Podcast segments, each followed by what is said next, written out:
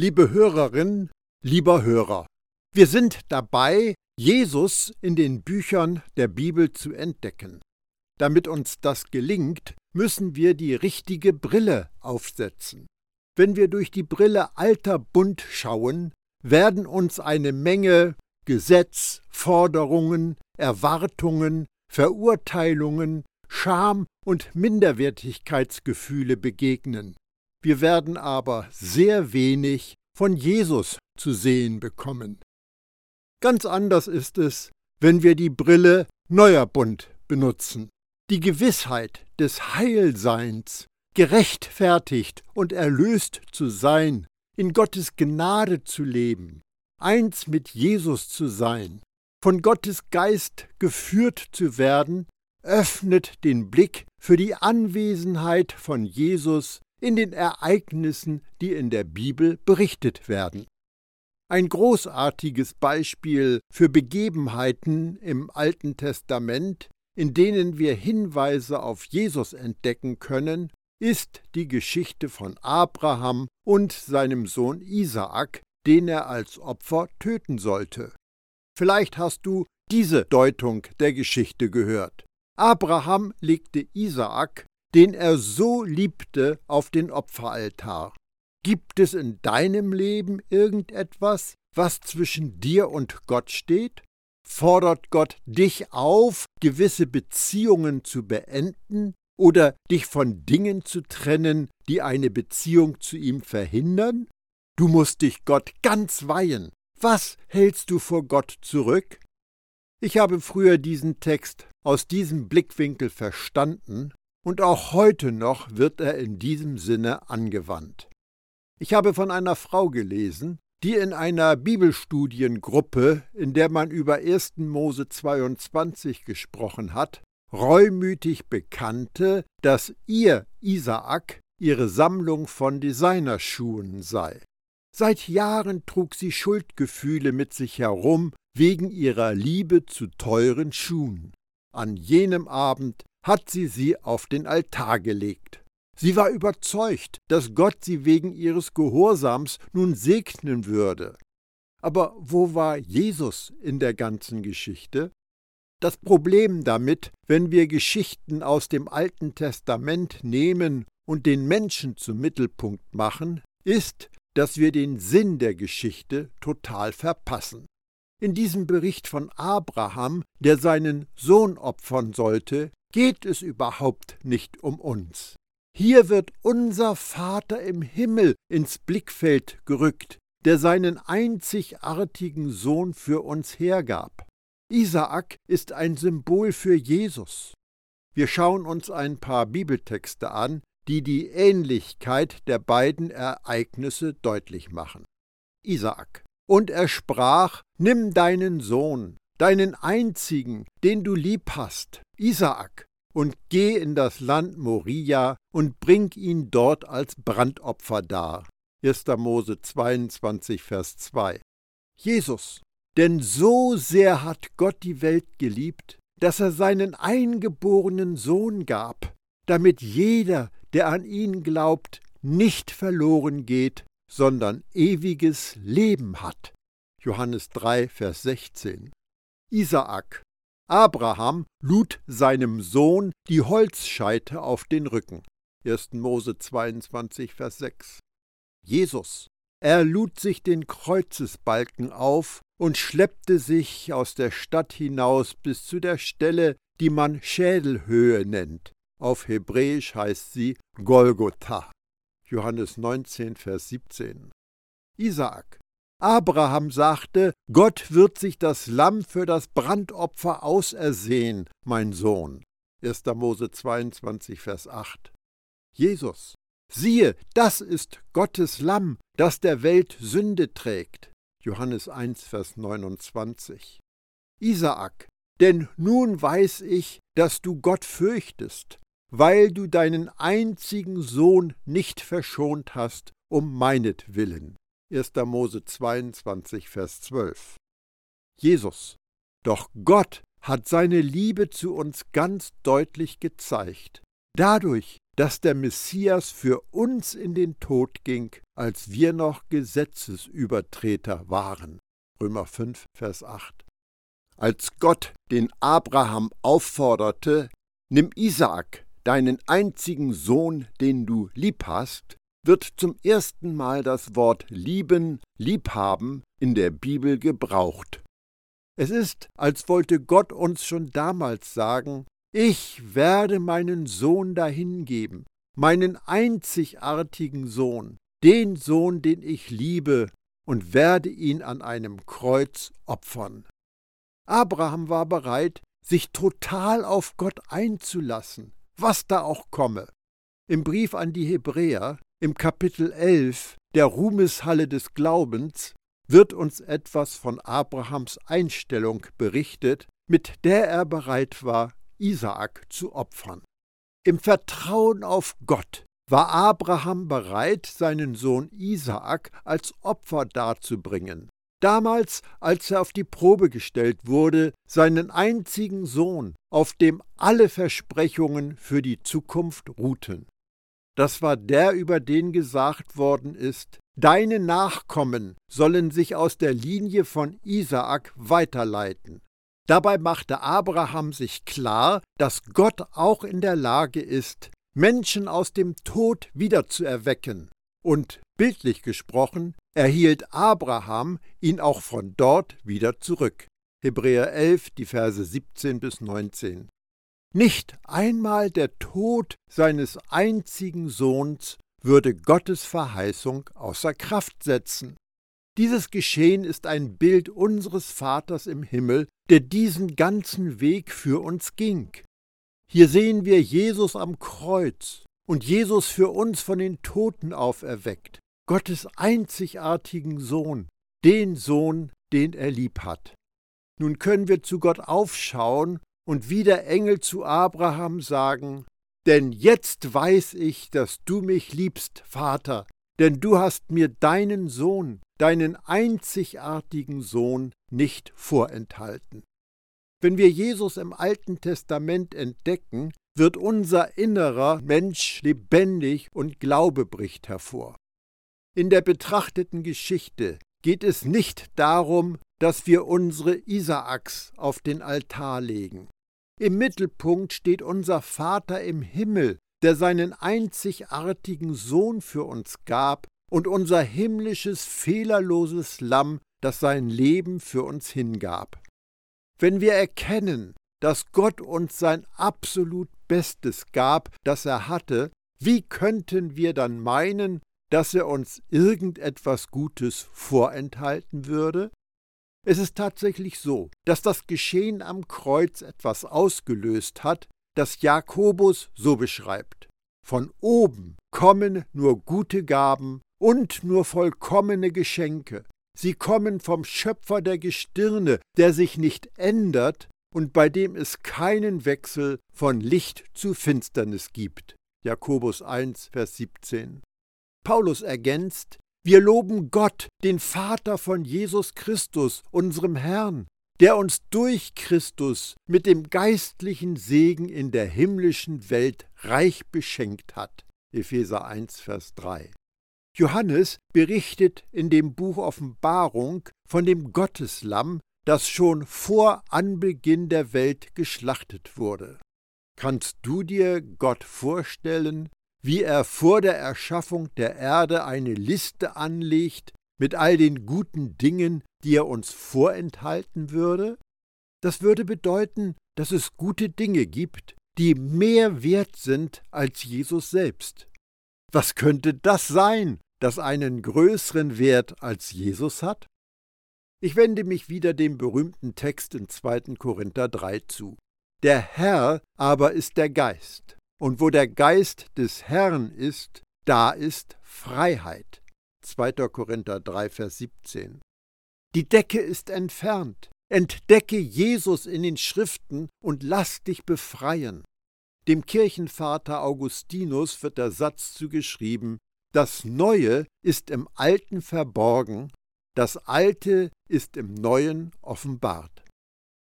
Der letzte Vers in 2. Korinther 3 lautet, Und wir alle, auf deren Gesicht keine Decke liegt, Wir spiegeln den strahlenden Lichtglanz des Herrn wider, und wir werden dadurch umgestaltet, so dass sein Bild uns immer stärker prägt. Ja, wir werden von einem herrlichen Glanz hin zu einem noch herrlicheren Lichtglanz umgestaltet. Das alles kommt von ihm, dem Herrn, dem Gottesgeist. 2. Korinther 3, Vers 18. Wir alle haben heute ein unverhülltes Gesicht. Auf uns liegt keine Decke. Auf den Büchern der Bibel liegt keine Decke. Auf Jesus auch nicht und auch der Vater versteckt sich nicht. Wir können jetzt ungehindert in Gottes wunderbares Angesicht schauen. Wenn das geschieht, bewegen wir uns von einer Herrlichkeit zur nächsten.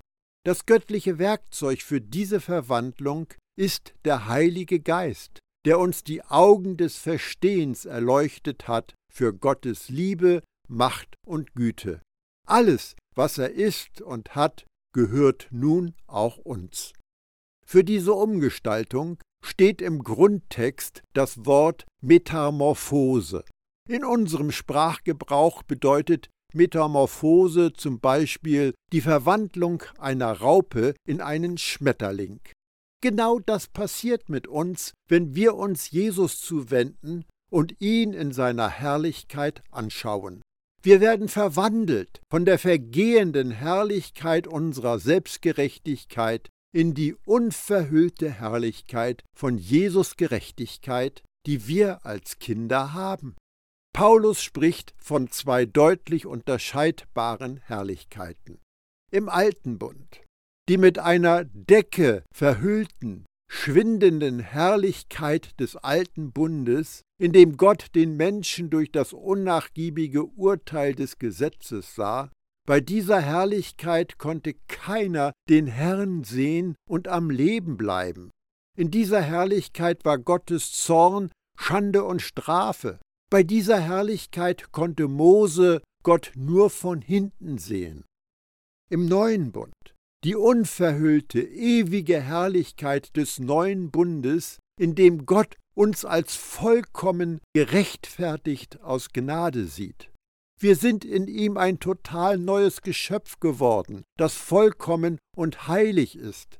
Wenn wir dieser Tatsache vertrauen, werden unsere Gesinnung und Taten in die Jesusgleichheit verwandelt.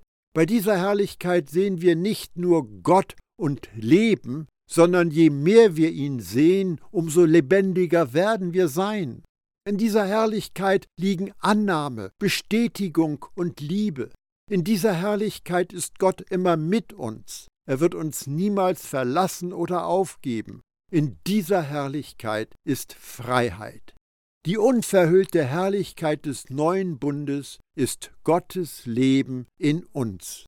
Es heißt nicht länger, tu dies und Gott wird dich segnen, tue jenes und Gott wird dich verfluchen. Wir leben von der Kraft und Liebe des nie endenden Lebens des Geistes in uns und nicht mehr von Forderungen nach Leistung, die von außen an uns herangetragen werden.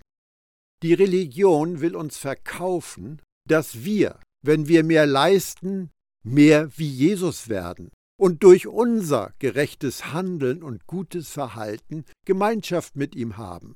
Was für eine Beleidigung für das, was Jesus am Kreuz für uns vollbracht hat. Durch die Kraft von Jesus Leiden, Sterben und Auferstehen sind wir in vollkommene Gegenüber von Jesus umgewandelt worden.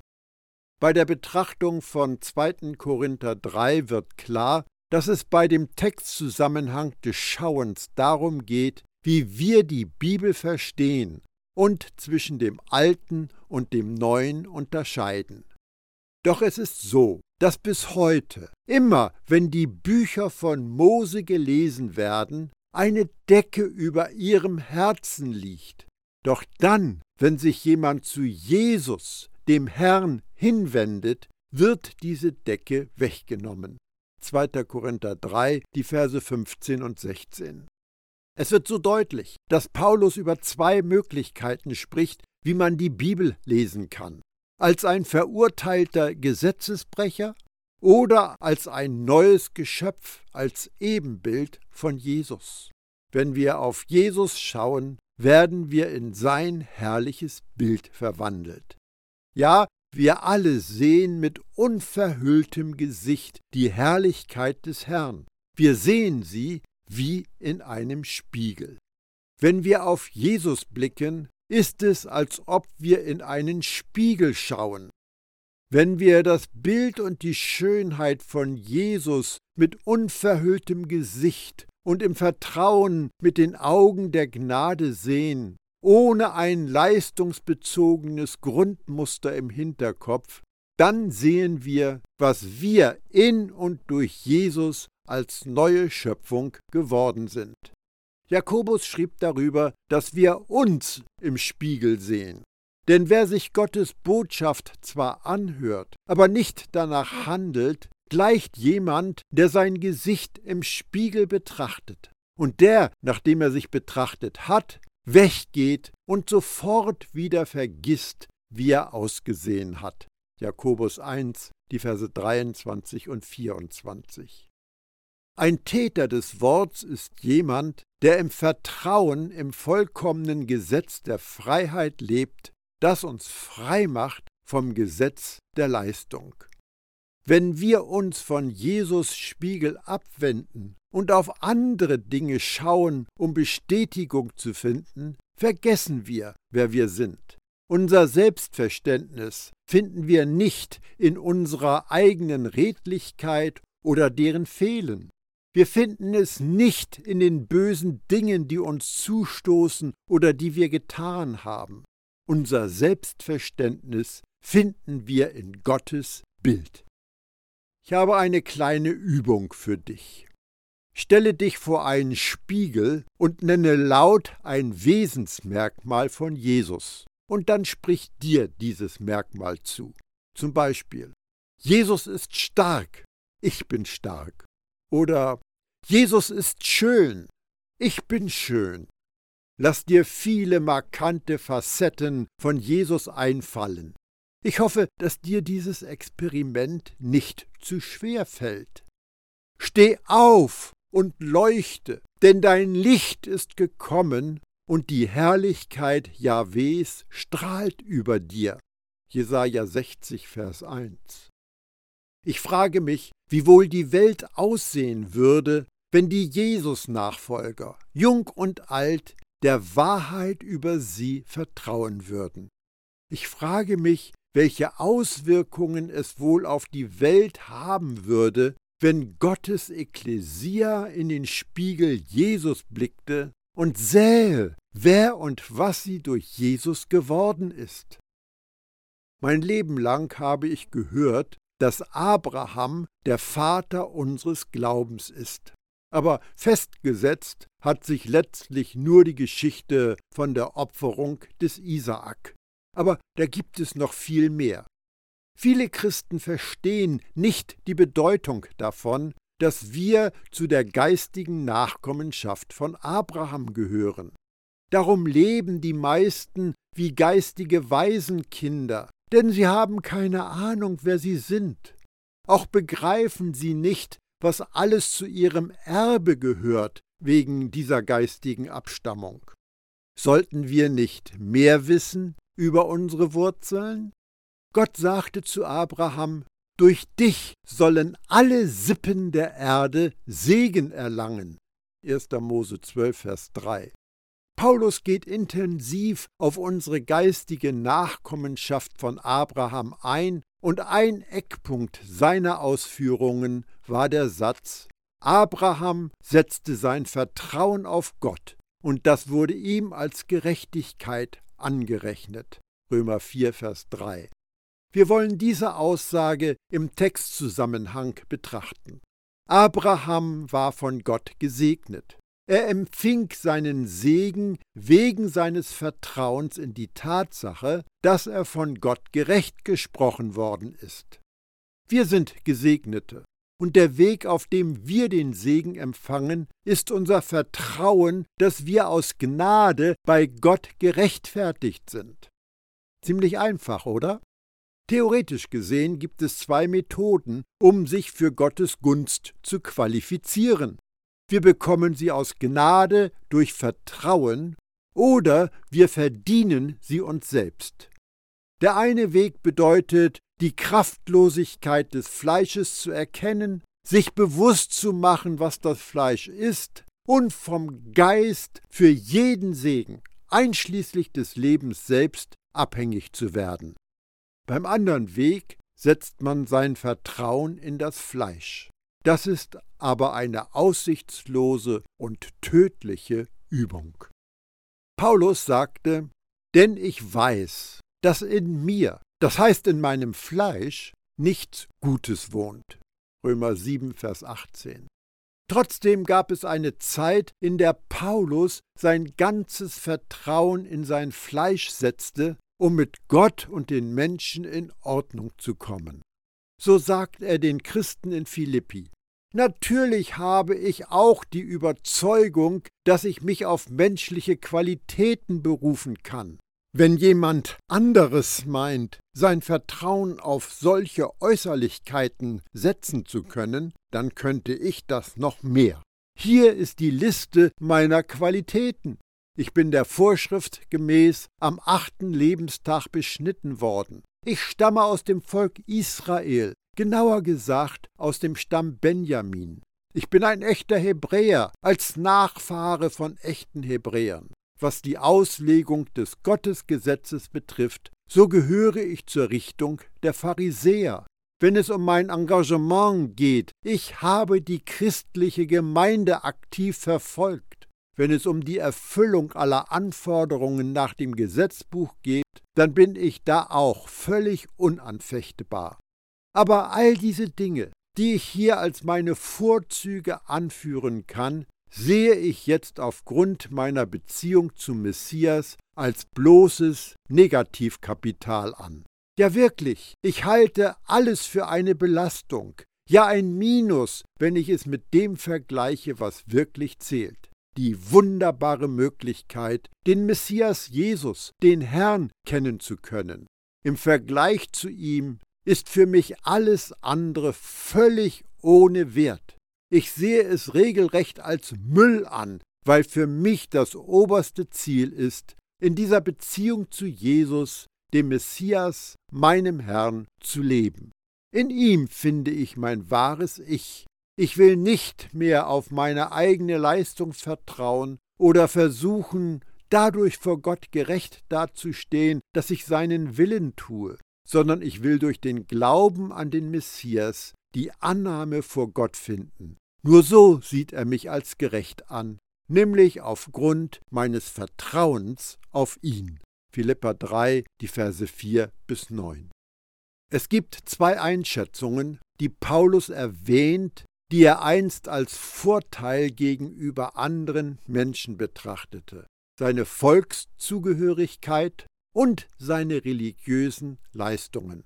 Man kann auch sagen, dass sich unter dem Gesetz ein Mensch nur für Gottes Gunst qualifizieren kann, wenn er ein Israelit, ein Nachkomme in der Blutlinie von Jakob ist und durch den Gehorsam gegenüber dem Gesetz die fromme Leistung. Paulus hat tatsächlich so viel Wert auf diese beiden Bereiche gelegt, dass er nichts dabei fand, Christen zu ermorden, um die Heiligkeit der Zugehörigkeit zur jüdischen Religion zu schützen. Er terrorisierte Gottes Ekklesia, ist in Häuser eingedrungen, hat Menschen fortgezerrt und sie ins Gefängnis werfen lassen, nur weil sie Jesus ergriffen hatten und sich nicht mehr dem Gesetz unterworfen haben. Das wurde nicht als Verbrechen angesehen. Ihm war der Beifall der Frommen sicher. In den Augen der jüdischen Führerschaft jener Tage war sein Handeln und seine Leidenschaft vollkommen gerechtfertigt. Warum? Wegen des Bundes, unter dem sie 1500 Jahre gestanden hatten, dem mosaischen Bund des Gesetzes. Als Paulus auf dem Weg nach Damaskus von Gottes Gnade hinterrücks überfallen worden ist, ist Jesus ihm erschienen und hat Paulus gefragt, warum er ihn verfolgt. Warum sagte Jesus dem Paulus, dass er ihn verfolgt und nicht, dass er die Ekklesia verfolgt? Es ist darum, weil die Gemeinde der Leib von Jesus ist. Wenn ein Glaubender verfolgt wird, wird Jesus verfolgt. Erkennst du deine Persönlichkeit, die du in Jesus hast und bist? Unser Sein in Jesus ist die Identität, die uns für jeden Segen des Himmels qualifiziert. Wenn wir Jesus erlangen, gewinnen wir alles, was er ist und alles, dessen er würdig ist. Wenn wir den Bund, unter dem wir mit Gott leben, nicht oder falsch verstehen, stürzt uns das in ein Wechselbad der Gefühle. An den einen Tagen haben wir das Empfinden, dass er mit uns zufrieden ist, und an anderen Tagen meinen wir, er sei wütend auf uns. An manchen Tagen fühlen wir uns seiner Gunst würdig, und an anderen haben wir den Eindruck, wir müssten sie uns erarbeiten, weil wir Gottes Anforderungen nicht gerecht geworden sind. Solche Schlussfolgerungen offenbaren eine Denkweise, die nicht begriffen hat, was sich alles verändert hat, als Jesus an unserer Stelle vor Gott stand und den Fluch, den wir verdient gehabt hätten, auf sich nahm, damit wir den Segen empfangen können, den er verdient. Wenn wir die Veränderungen von dem alten Bund zum neuen Bund erkennen, wird die Beziehung enthüllt, die Gott für uns gedacht hat und an der wir uns erfreuen sollen, und die Instrumente, durch die wir qualifiziert worden sind, seine Gunst zu empfangen. Wir könnten Bibeltexte wie diesen nehmen. Jesus Christus ist derselbe, gestern und heute und in Ewigkeit. Hebräer 13, Vers 8, um damit die Idee untermauern zu wollen, dass es eigentlich keinen Unterschied in Gottes Handeln an seinem Volk gibt, ob sie nun in der Zeit des alten Bundes lebten oder in dem neuen Bund sind. Das würde aber Gottes Handeln verwässern und entschärfen, und es entwertet das ehrfurchtgebietende Werk von Jesus. Das Geschehen am Kreuz würde zu einem Stempel, den man der Form halber den Menschen aufdrückt. Es wäre, als hätte sich nichts wirklich geändert, obwohl Jesus alles für uns erlitten hat. Jesaja sagte die gewaltige Veränderung, die am Kreuz vollzogen wurde, in einer Weissagung voraus. Denkt nicht an das, was früher war, achtet nicht auf das Vergangene, seht, ich wirke Neues, es wächst schon auf. Merkt ihr es nicht? Jesaja 43, die Verse 18 und 19. Ganz erstaunt fragt er: Merkt ihr es nicht? Wie ist es bei dir? Rufst du dir immer noch das, was früher war, den alten Bund in Erinnerung? Oder machst du dir bewusst, dass Gott etwas ganz Neues geschaffen hat, den neuen Bund? Paulus hat an sich die Verwandlung erlebt und deshalb kann er mit voller Überzeugung sagen, deshalb ist es so, wenn einer im Messias sein Leben gefunden hat, dann ist er selbst eine neue Schöpfung. Die alte Wirklichkeit ist vorbei. Achtet darauf, etwas ganz Neues hat begonnen. 2. Korinther 5, Vers 17. Ich wünsche dir eine tiefe Erfahrung der neuen Schöpfung, die Gott aus dir gemacht hat, und dass du die Freiheit von Gottes Kindern voll auskosten kannst. Vertraue ihm einfach.